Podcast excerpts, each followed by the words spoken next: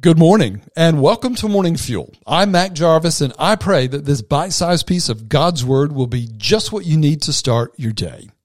How often do you say to someone, I'll pray for you? I would imagine if you're a Christian, you say that a lot. We talk to people, they tell us of their situation or their need or, or that of uh, one of their loved ones, and we automatically tell them, I will pray for you. I will pray for them. That's a good practice. But what if you stopped and just prayed for them right then? I know it's not always possible. You're sitting in the drive through or the elevator door opens and it's your floor to get off or some other time constraining circumstance. But when we can, which is probably more times than not, we should get used to, more used to, and more comfortable with saying back to them, Let me pray for you right now.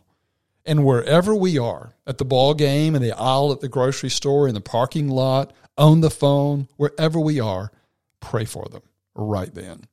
Paul, writing in Ephesians 3, verse 18, says, Praying always with all prayer and supplication in the Spirit, being watchful to this end, with all perseverance and supplication for all the saints. Praying always, he said, praying at all times with all prayer and supplication. That's the petition part of our prayer.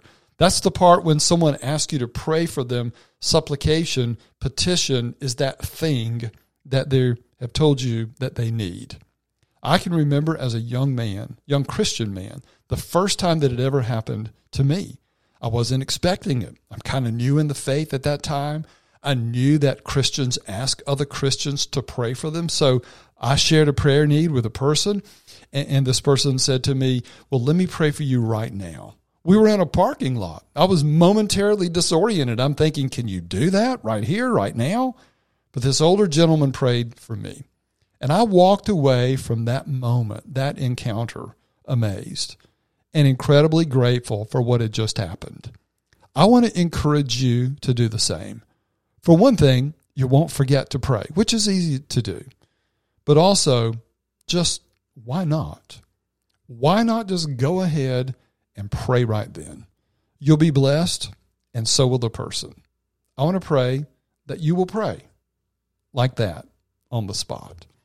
Father, you hear our prayers, and we're grateful. May your son, your daughter be ready and willing, when possible, to pray on the spot for those who ask them for prayer. And may they pray always in prayer and supplication in the spirits, in the spirit for all the saints. In Jesus' name I pray. Amen.